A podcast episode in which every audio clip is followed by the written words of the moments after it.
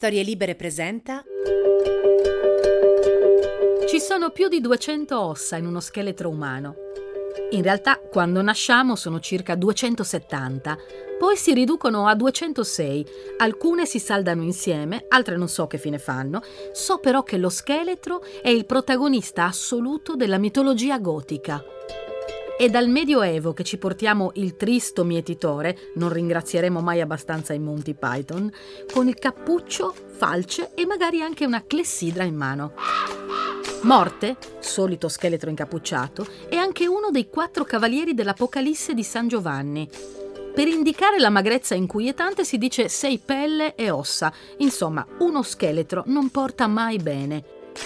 Eppure è con uno scheletro che un'italiana ha cambiato le regole della moda. In anni in cui la bellezza femminile è comunicata attraverso l'idea di tessuti fluidi e arrendevoli, sete preziose che scivolano sul corpo per ribadirne la fragilità, una guerriera onirica spariglia i canoni, utilizzando vertebre, spina dorsale e costole che esibisce su abiti corazza per liberare finalmente il corpo della donna.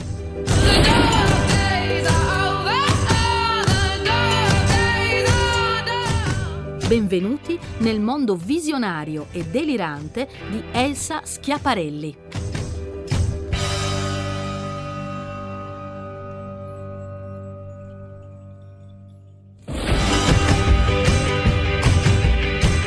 Io sono Michela Murgia e questa è Morgana, la casa delle donne fuori dagli schemi. Quelle che nella percezione comune sono strane, pericolose, esagerate, stronze, a modo loro tutte diverse e difficili da collocare. Forse sono donne che non sposereste o non vorreste come amiche, però mettetevi l'anima in pace. Non sono mai stati questi i loro obiettivi. Vogliono piacersi, non compiacervi.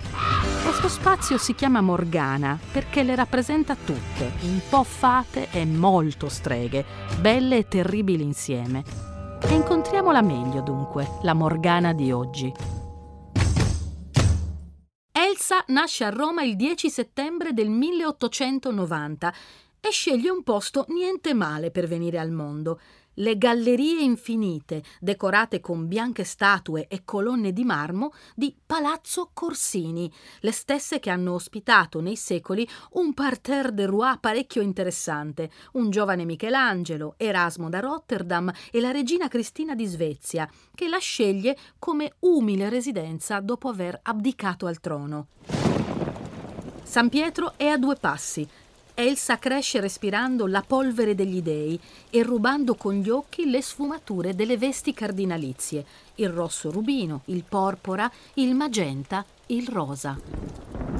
La famiglia schiera un pedigree di tutto rispetto. Papà Celestino è un intellettuale e dirige la biblioteca dell'Accademia dei Lincei di Palazzo Corsini, mentre la madre, Giuseppa Maria Luisa de Dominicis, è un'aristocratica con ascendenze medicee. Secondogenita mal accolta, perché il buon padre voleva un maschietto, vecchia storia, Elsa paga il doppio scotto, non solo quello di nascere femmina, ma di nascere persino bruttina rispetto alla primogenita Beatrice, un tripudio di colori botticelliani e indole angelicata, mentre Elsa, occhi castani e capelli scurissimi, coltiva una spiccata attitudine per la deflagrazione. Elsa trova una soluzione tutta sua per ovviare alla banalità del suo viso. Decide di trasformarlo in un giardino. Si infila semi di fiori nelle orecchie, nella bocca e nel naso. È convinta che il calore del corpo aiuterà a far germogliare le margherite alla velocità della luce, così nessuno le dirà più sei bella, sei brutta, ma tutti guarderanno solo i fiori e sbalordiranno d'invidia. Rischia il soffocamento, evitato per poco grazie al pronto intervento dei genitori sempre più esterrefatti. Elsa trova finalmente l'ascolto di cui ha bisogno nello zio Giovanni, uno degli astronomi più famosi d'Italia, un visionario che, oltre a scoprire quelli che verranno chiamati i canali di Marte, a cui darà il suo cognome, e soprattutto il primo a intuire le potenzialità visionarie della nipote bambina. Un giorno le unisce i nei sulla guancia con una matita, dicendole: «Guarda, ecco l'orsa maggiore». La costellazione sul suo viso verrà trasformata da Elsa in una spilla, molti anni dopo. Un'altra volta le spiega invece come si fa a volare. Elsa lo prende un filo troppo alla lettera, provando a saltare dalla finestra di casa con un ombrello come paracadute, e se anche il volo non sarà dei migliori, la aiuterà a calibrare meglio l'immaginazione per spiccarne in futuro altri, assai più vertiginosi. A 18 anni riceve come regalo di compleanno un cospicuo assegno che prontamente investe in abiti. Si presenta ai balli in maschera con costumi pazzeschi che assembla da sola. Non sa cucire, ma questo non è un problema. Taglia i tessuti con le cesoie da cucina, li tiene insieme abbondando in spille e coprendo gli errori attraverso l'esagerazione. Enormi colletti, fasce di seta a stringere e turbanti a sviare l'attenzione. «Avevo un pensiero fisso in testa», scriverà nella sua autobiografia. «Salvarmi dalla monotonia della vita di salotto e dall'ipocrisia borghese. Per le mie idee d'avanguardia venivo considerata una folle». La famiglia intanto la costringe a studiare lettere e filosofia per estirparle dalla testa l'idea di diventare attrice. Che volgarità! Elsa si mette in effetti a scrivere, ma lo fa come sempre a suo modo e a 21 anni pubblica una raccolta di poesie erotiche dal titolo Aretusa. Non fa nemmeno in tempo a godersi il discreto successo che riscuote, perché viene spedita di gran carriera in Svizzera in un collegio religioso per raddrizzare pensieri e desideri che marciano in una direzione diametralmente opposta rispetto a quella contemplata per lei dalla famiglia. Ma Elsa sa togliersi con leggiadria da ciò che non le piace. Così, con un'alzata di spalle, a cui aggiunge per sicurezza uno sciopero della fame che fa sempre il suo effetto, chiarisce una volta per tutte che la Svizzera non fa per lei e scappa a Londra, principalmente per sbarazzarsi di un futuro sposo ricco e russo già apparecchiato per lei dai genitori. Vivacchia facendo la babysitter fino a quando, all'inizio del 1914, incontra il suo primo marito, il conte William de Vendt de Kerlor, in teoria un teosofo, esperto in esoterismo, ma nella pratica un cialtrone, a cui riesce principalmente un solo esperimento, che ha effettivamente del paranormale, quello di convincere Elsa a sposarlo all'istante. Le minacce di venire diseredata le dimentica a Londra insieme ai mobili che lei e il conte non portano a New York, dove si trasferiscono alternando l'America al mare scintillante di Nizza. E in questo avanti e indietro, scandito da crociere e champagne, Elsa fa amicizia con Gabby Picabia, la moglie del pittore dada Francis Picabia, che la introduce nel giro degli avanguardisti. Nel frattempo scoppia la prima guerra mondiale e anche all'interno della coppia non si respira un'aria allegra. La dote, già drasticamente diminuita dalla famiglia, si disfa nelle mani di William e più i soldi si assottigliano, più gli screzi tra i due aumentano. Elsa inizia a lavorare per alcune case editrici come traduttrice. Rimane incinta e nasce Maria Luisa Yvonne Rada, che per semplificare chiameranno Gogo. Sarà la figlia stessa a spiegare il soprannome. La mamma ogni sera si vestiva per le sue cene infinite, lasciandomi con una tata e ripetendo ogni volta «Well, I go». Bene, ora devo andare. La mia risposta era sempre la stessa: «Go, go». E questo vai vai diventerà il suo marchio e lo indosserà per tutta la vita, come farà d'altro canto con un destino inizialmente disgraziato. La bambina nasce infatti con una poliomielite tostissima che non le impedirà però di crescere molto bella. Intanto, dopo l'ennesimo tradimento del conte truffaldino, anche Isadora Duncan soccombe agli incantesimi del medium. Elsa divorzia nel 1922, prende la figlia e si trasferisce con lei a Parigi.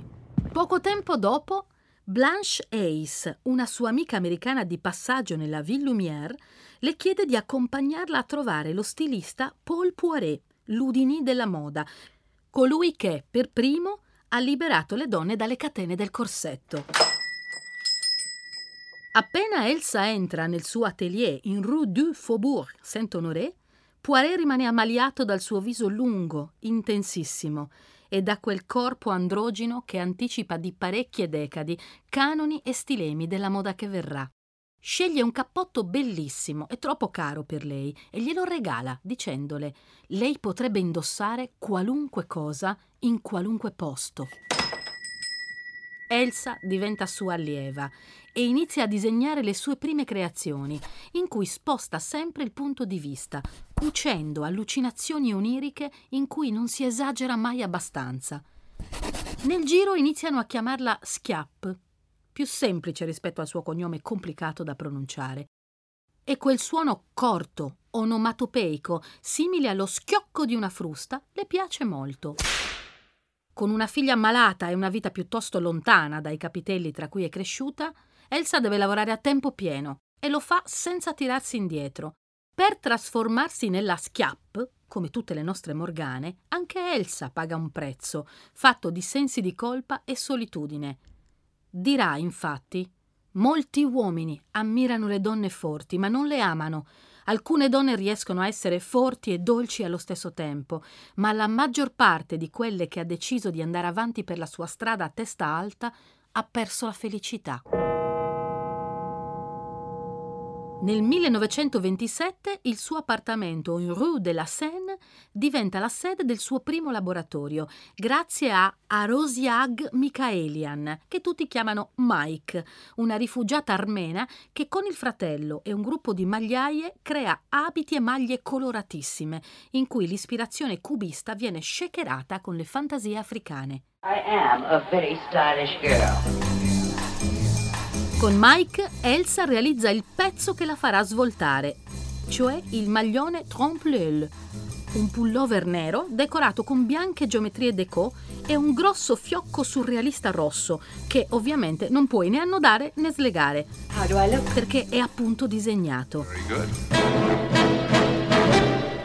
Nell'illusione Elsa ci sguazza, le piacciono molto più i deliri della realtà. Lo Skeleton Sweater, invece, riproduce un'inquietante radiografia, con la struttura ossea del torace ricamata a vista e mai così elegante prima d'ora. Le maglie diventano subito popolarissime. Tutte le signore della Parigi bene le vogliono e Elsa deve aumentare il numero delle modiste per riuscire a evadere le richieste. A very stylish girl. Esce un servizio su Vogue America.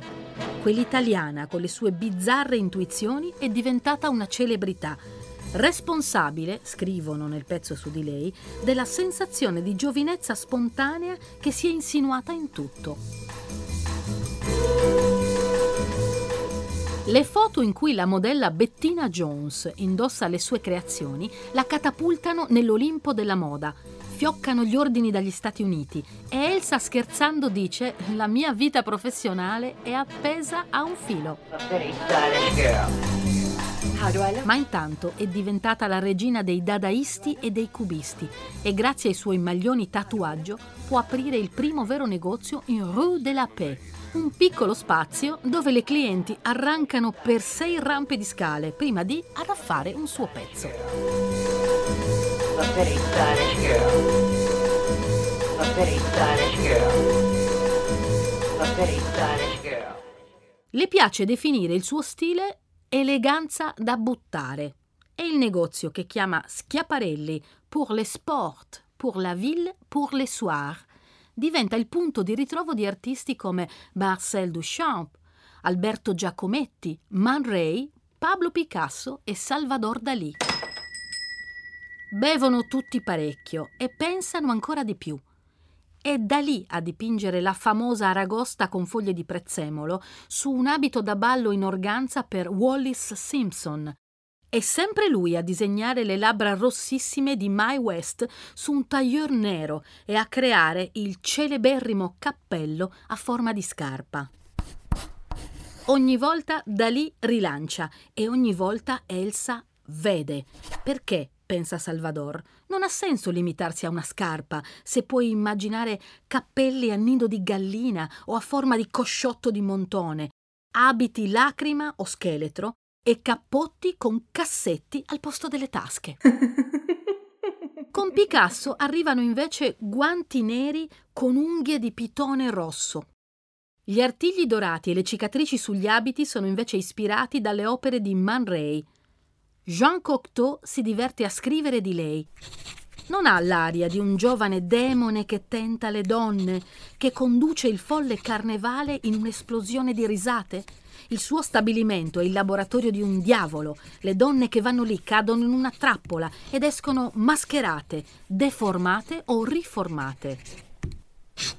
L'insofferenza che contraddistingue il carattere di Elsa piega regole, materiali e tessuti.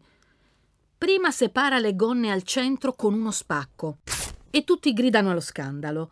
Poi disegna la gonna pantalone e apriti cielo quando la tennista Lili de Alvarez decide di indossarla nel 1931. Si chiama anarchia della praticità, niente di più, anche se gentiluomini indignati berciano infastiditi che dovrebbe essere un'offesa penale indossarli.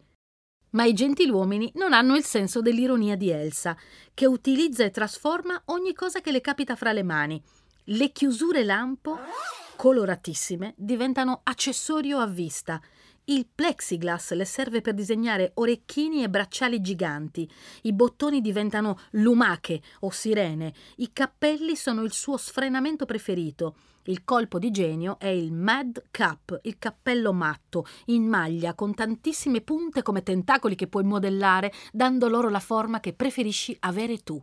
Molti anni dopo, Alexander McQueen, Vivienne Westwood, Moschino, Alessandro Michele e molti altri attingeranno a piene mani dal suo mondo.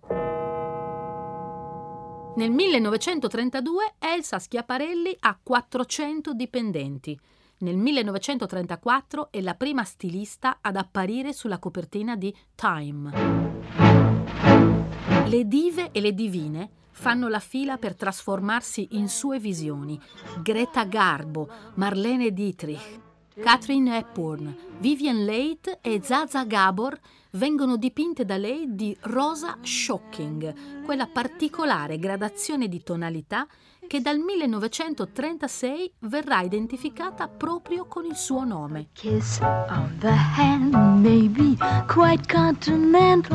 Ho dato al rosa la forza del rosso ed è diventato un rosa irreale, racconta Elsa.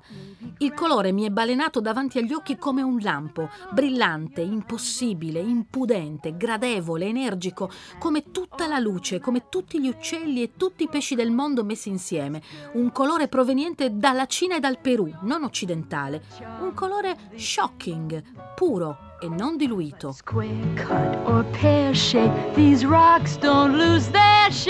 Shocking è anche il nome con cui battezza il suo profumo più iconico, racchiuso nella famosissima boccetta a forma di busto femminile, disegnato per lei dalla pittrice surrealista Leonor Fini, una che con gli scandali ci andava a nozze, visto che affermava tranquillamente che una donna dovrebbe vivere con due uomini, uno l'amante e l'altro più di un amico. Le linee esplosive della boccetta sono ispirate di nuovo alle curve di Mae West e altre curve, quelle di Marilyn Monroe, una ventina d'anni dopo, sceglieranno proprio il rosa Schiaparelli per cantare che i diamanti sono i migliori amici delle donne.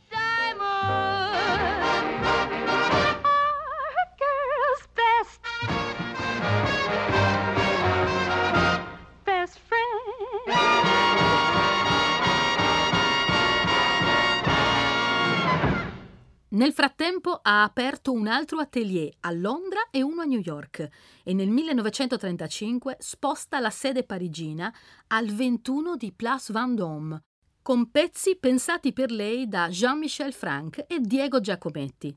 È lui a costruirle all'ingresso della boutique una gigantesca gabbia in bambù dorato per esporre i suoi profumi. Il negozio cambia nome, diventa Schiap Shop, inaugura il prêt-à-porter e abiti con taglie standard pronti per essere venduti, con le sue iniziali che campeggiano ovunque, enormi su ogni capo. Non è certo l'unica, perché la stessa cosa la fa la sua rivale Coco Chanel. Immaginate dunque in quegli anni due eserciti di donne che, come i conigli morti e i nativi di Gangs of New York, si sfidano a colpi di stile per le strade di tutto il mondo.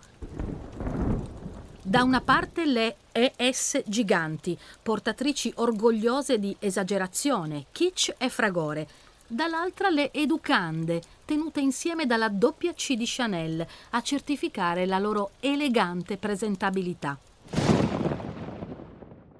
Quando si parla di rivalità maschile, quello che solitamente accade è che vengono schierati in campo sentimenti ammirevoli come l'onore e l'antagonismo edificante, la borraccia che unisce Coppi e Bartali, il rispetto fuori e dentro la terra rossa tra Federer e Nadal. L'inimicizia, anche se cammina vicinissima a un desiderio di distruzione, non è mai portatrice di malanimo. Quella tra Bill Gates e Steve Jobs viene per esempio definita una lunga storia d'amore e odio. La competizione per i maschi è un toccasana che spinge a tirare fuori il meglio di sé. Due uomini che combattono, sono duellanti virili, eroici, hanno gli scudi di Achille e Ettore materializzati automaticamente al loro fianco. Due donne che combattono, invece, si azzuffano. Si dice, guardate, si prendono a borsettate, finisce a capelli. C'è tecnicamente un termine molto preciso che racchiude l'idea del combattimento fra due donne. È il cat fight, la rissa tra gatte. Sono contemplati graffi, code di cavallo tirate, vestiti lacerati, donne che si rotolano, meglio ancora se nel fango, tanto per erotizzare ancora di più la lotta. Siamo cresciute guardando la perfida Alexis di Dynasty che mandava ai matti la frangetta di Crystal. Era una furia assassina la loro. Non litigavano per il denaro, eppure ne scorreva fiumi, né per il potere, ma per il controllo su un uomo. Le colluttazioni erano grottesche. I cuscini di seta servivano per perseguire tentativi di morte per asfissia della rivale. I vasi di rose rosse erano lì solo per essere scagliati e i quadri per essere sfondati sulle loro cofane laccate. Nulla di epico nella lotta tra donne, ma ridicolizzazione all'inverosimile.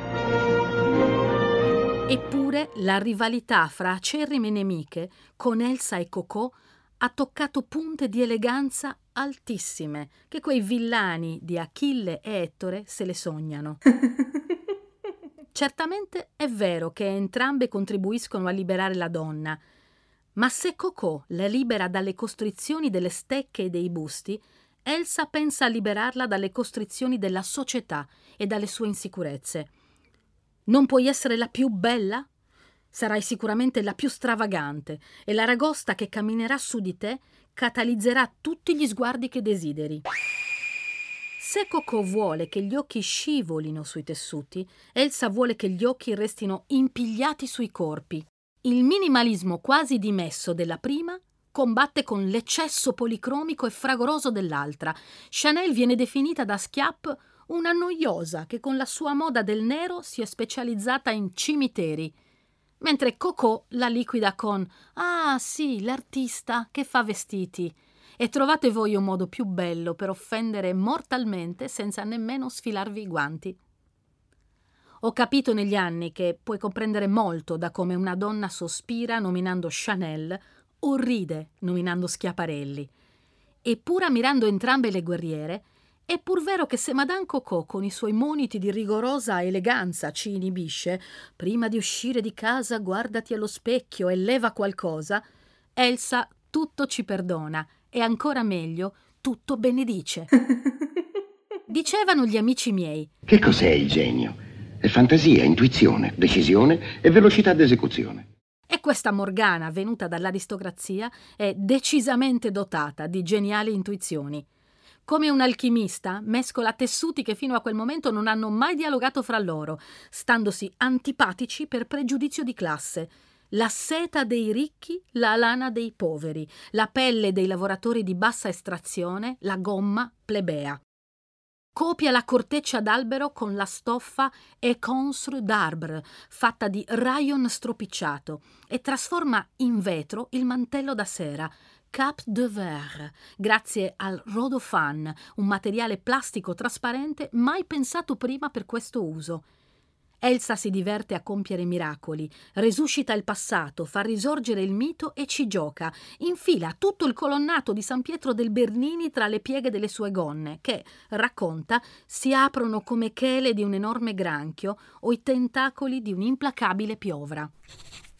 Nei suoi 12 comandamenti per le donne scrive: mai adattare un abito al proprio corpo, ma allenare il fisico ad adattarsi all'abito, perché per lei un vestito non è solo stoffa, un vestito è un pensiero, territorio per raccontarsi e ridefinirsi, disegnare perimetri per acquistare centimetri, spalle e sicurezza. Ogni sua creazione è stratificata, la morbidezza è bandita, i tessuti sono pesanti, inamidati e rigidi. Elsa manda in guerra le sue donne e le protegge con sculture, armature. I corpi, rigonfi come gusci, vengono rivestiti da scaglie traslucenti, si trasformano in carapaci di insetti. Ai piedi le scarpe diventano animaletti pelosi.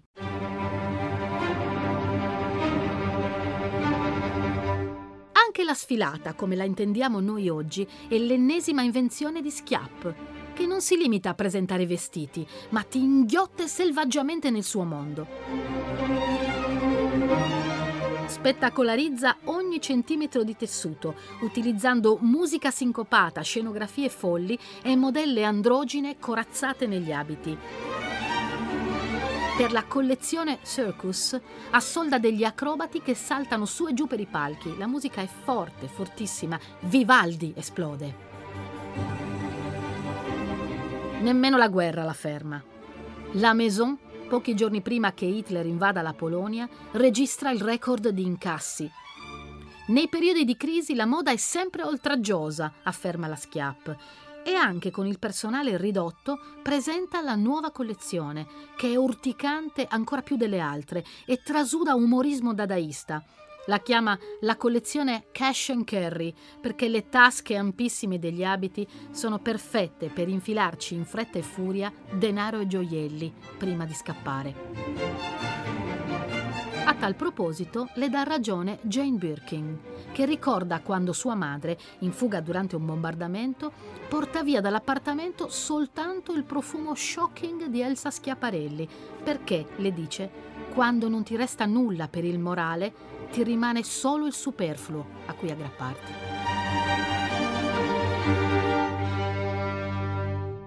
Dopo aver disposto che la sua casa diventi un momentaneo rifugio per i senza tetto, Elsa lascia Parigi per New York, dove firma un contratto per un tour di conferenze in cui parlerà di moda, certo, ma anche per sensibilizzare l'opinione pubblica sulla situazione della Francia. Le propongono di diventare direttrice del Dipartimento di Moda del MoMA di New York, ma lei rifiuta e appena può torna a Parigi, portando con sé migliaia di confezioni di vitamine per aiutare gli abitanti della città occupata.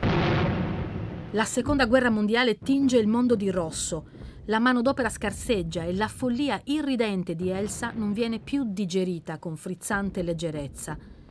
Lei ce la mette tutta, disegna una tuta pantaloni copiata da quella dei paracadutisti, che chiama rifugio antiaereo, ma il senso dell'ironia è un po' assente nelle compratrici al momento. Milita nella Croce Rossa Internazionale, le collezioni subiscono un brusco rallentamento fino al 1945, quando Elsa torna a Parigi subito dopo la fine della guerra e assume dei giovani talentuosissimi come Hubert de Givenchy e Pierre Cardin. Con loro inizia a lavorare a una nuova collezione e intanto aiuta il governo francese offrendo la collaborazione della sua azienda per rammendare abiti di seconda mano per chi non ha il denaro per acquistarne di nuovi. Ma la guerra ha fatto deflagrare anche l'anima delle persone. Le donne sono stanche di dover indossare delle armature per difendersi, vogliono sentirsi scivolare addosso il male. È cambiato il loro modo di guardare e soprattutto quello in cui vogliono essere viste. Anche se Elsa ha ammorbidito le linee e ha smussato i picchi di stravaganza, è il new look di Christian Dior a funzionare, con forme simili a fiori, delicate e pulite. A spuntarla, insomma, a questo giro sarà Coco, che si prende la sua vendetta perché sì, adesso nessuno vuole più stupire, quanto piuttosto riprendersi da un bruttissimo stupore. Nel febbraio del 1954 Schiap presenta la sua ultima collezione e dichiara la bancarotta. La sua casa di moda viene chiusa il giorno di Santa Lucia, il 13 di dicembre. Nello stesso anno pubblica la sua pirotecnica autobiografia, Shocking Life, in cui parla di sé in terza persona, come spesso fa nella vita. La Schiap pensa, la Schiap vuole, e decide di trasferirsi nel suo palazzo ad Hammamet, in Tunisia. La figlia Gogo, nel frattempo, ha avuto 2 bambine, Marisa e Berinzia Berry Berenson, tutte e 2 modelle e attrici.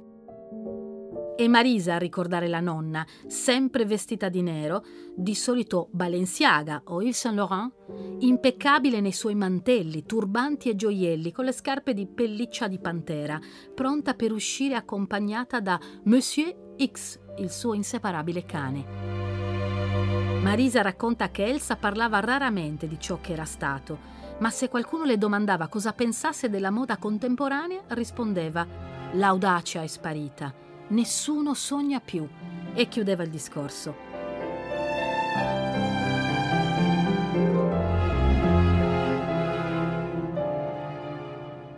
Anche per morire Elsa ha dimostrato il suo solito stile. Lo ha fatto a 83 anni nel sonno, senza percepire il male, il 13 novembre del 1973. La casa di moda in Place Vendôme è rimasta chiusa fino al 2012, quando il marchio è stato rilanciato.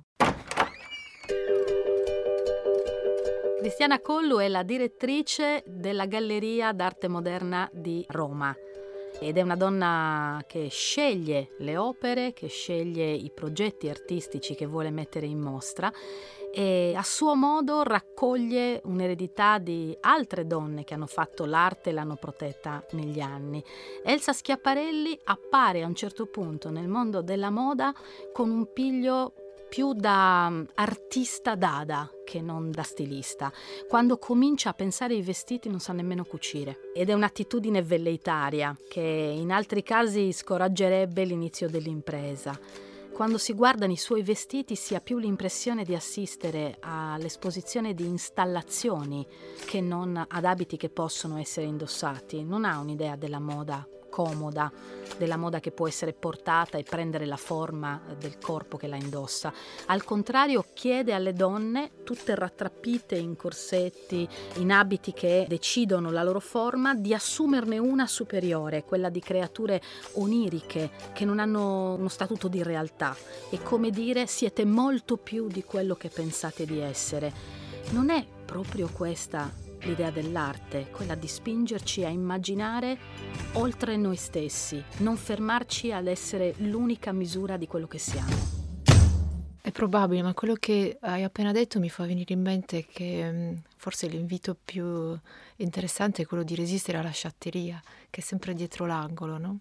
E che in qualche misura però poi la moda riesce a trasformare in qualcosa d'altro, no? Con questa sua ars combinatoria o reinvenzione che anche Schiaparelli ha messo in campo. Credo che sia una questione di sovversione del canone ogni volta, quindi di cambiare la visione del mondo. Però poi c'è anche il rischio, e forse anche per questo la moda è così sfuggente, cambia continuamente pelle, perché c'è il rischio del canone della sovversione, no? Che diventa di nuovo tutto qualcosa d'altro, che forse ci fissa in quello a cui vorremmo assomigliare, ma forse non esattamente.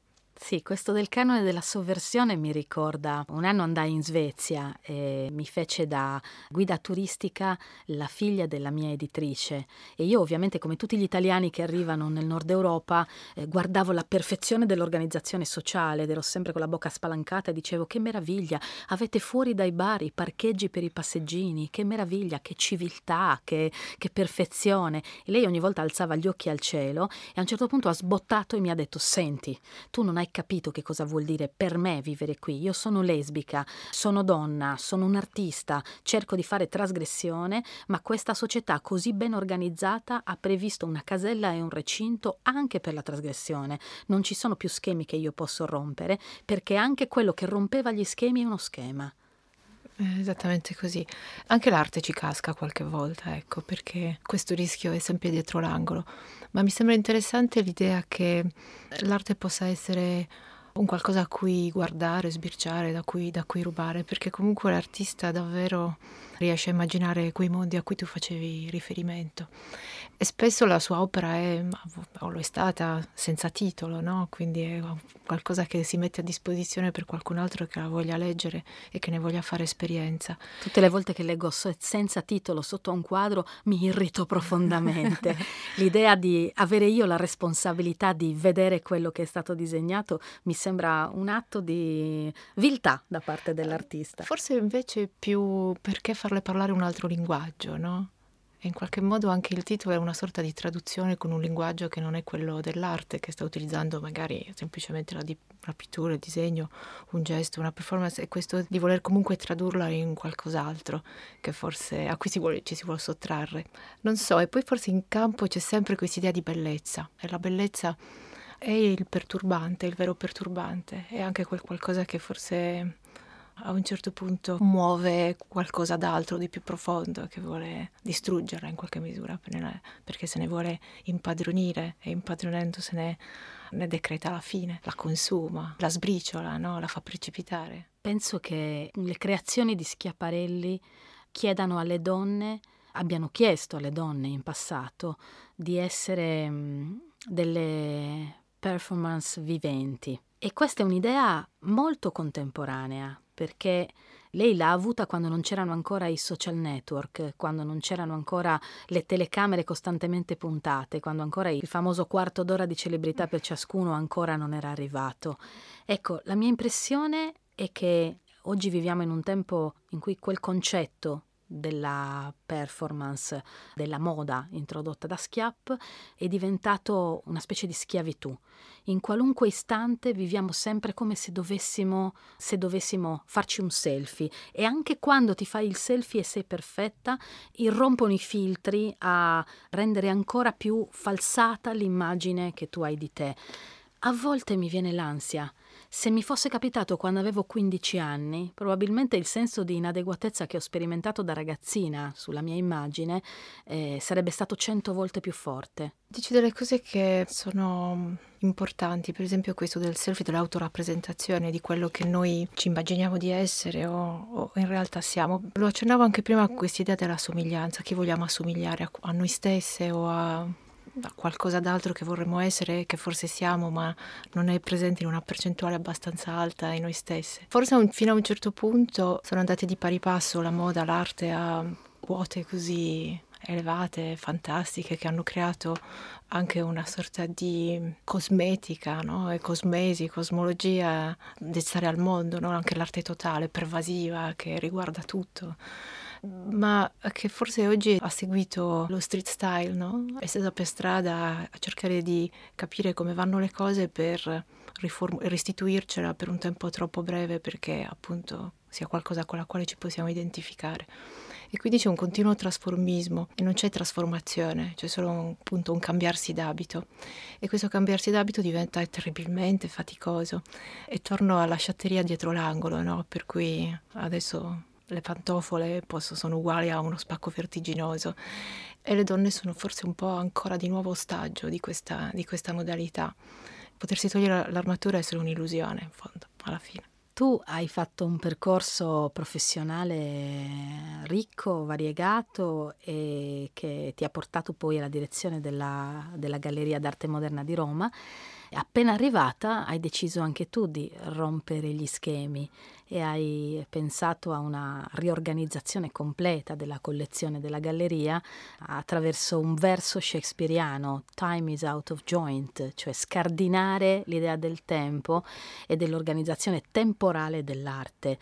Si può staccare l'arte dal suo tempo? Sì, ma per l'arte è sempre altrove. Peraltro io questo l'ho fatto come la Schiap senza pensare che ci sarebbe stato lo shocking, perché mi sembrava una cosa così familiare, così ovvia, in una città come Roma che questo tempo fuori dai cardini lo vive completamente, ed è stato semplicemente l'idea di farlo dentro il museo, il dispositivo che ha fatto saltare il banco, che ha fatto cambiare cose, perché non c'era più quello che ci si aspettava di trovare.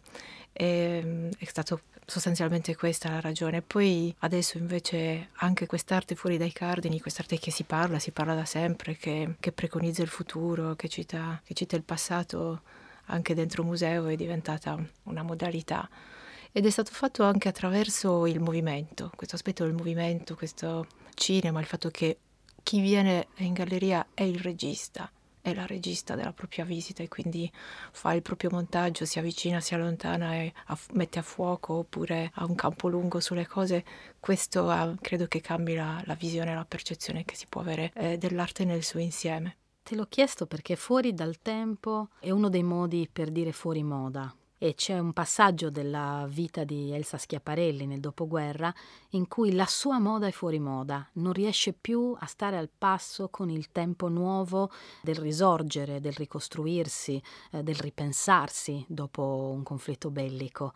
È come se in qualche modo fosse il tempo, il modo in cui le persone lo percepiscono, a suggerirti la direzione, e puoi sentire quel sussurro per molti anni, ma a un certo punto non lo senti più. Forse la differenza tra fuori tempo e senza tempo, no? Quindi l'arte riesce forse ad arrivare a quel senza tempo, e invece la moda comunque ha a che vedere con questa transitorietà che abbiamo detto prima, che sta anche nell'effimero e che va di pari passo con una diversa percezione del mondo. L'arte in qualche modo invece riesce sempre ad agganciare quel qualcosa di più che anche la Schiaparelli voleva mettere in campo, no? Quel superfluo, che è l'unica cosa che rimane, e che ha molto a che fare con l'idea di decorativo, se vuoi, no? Del di più, del di più di tutto, e che io associo sempre al profumo di nardo, quest'idea del profumo che in fondo è qualcosa che poi è per tutti, ecco, questa generosità che ci rende profondamente umani, no? E anche la Schiaparelli nell'episodio che hai raccontato, che si offre, no? Di rammendare i vestiti di seconda mano, mi sembra che a quel punto c'era già uno scarto verso altrove che non apparteneva più alla moda tout court, ma a qualcos'altro. Sì, questa del profumo di nardo è una bellissima citazione evangelica, dove appunto la donna irrompe nella casa dove i discepoli e i farisei sono riuniti intorno a Gesù e rompe una boccetta di profumo di nardo per rovesciarla, certo, appunto sul capo di Gesù.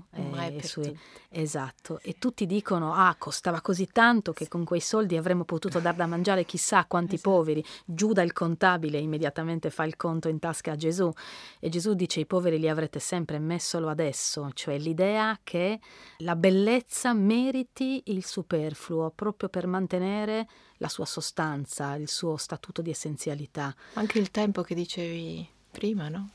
Sono qui solo adesso, e quell'adesso bisogna coglierlo oppure non torna più. E penso che lei l'abbia fatto, no? Su questo adesso da cogliere io ti saluto e ti ringrazio. Sono io che ringrazio te.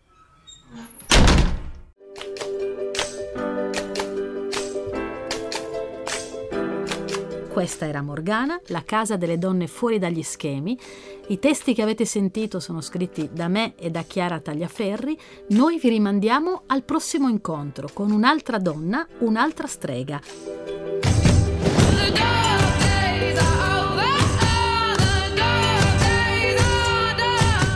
Per sentire le puntate precedenti e quelle future, storielibere.fm.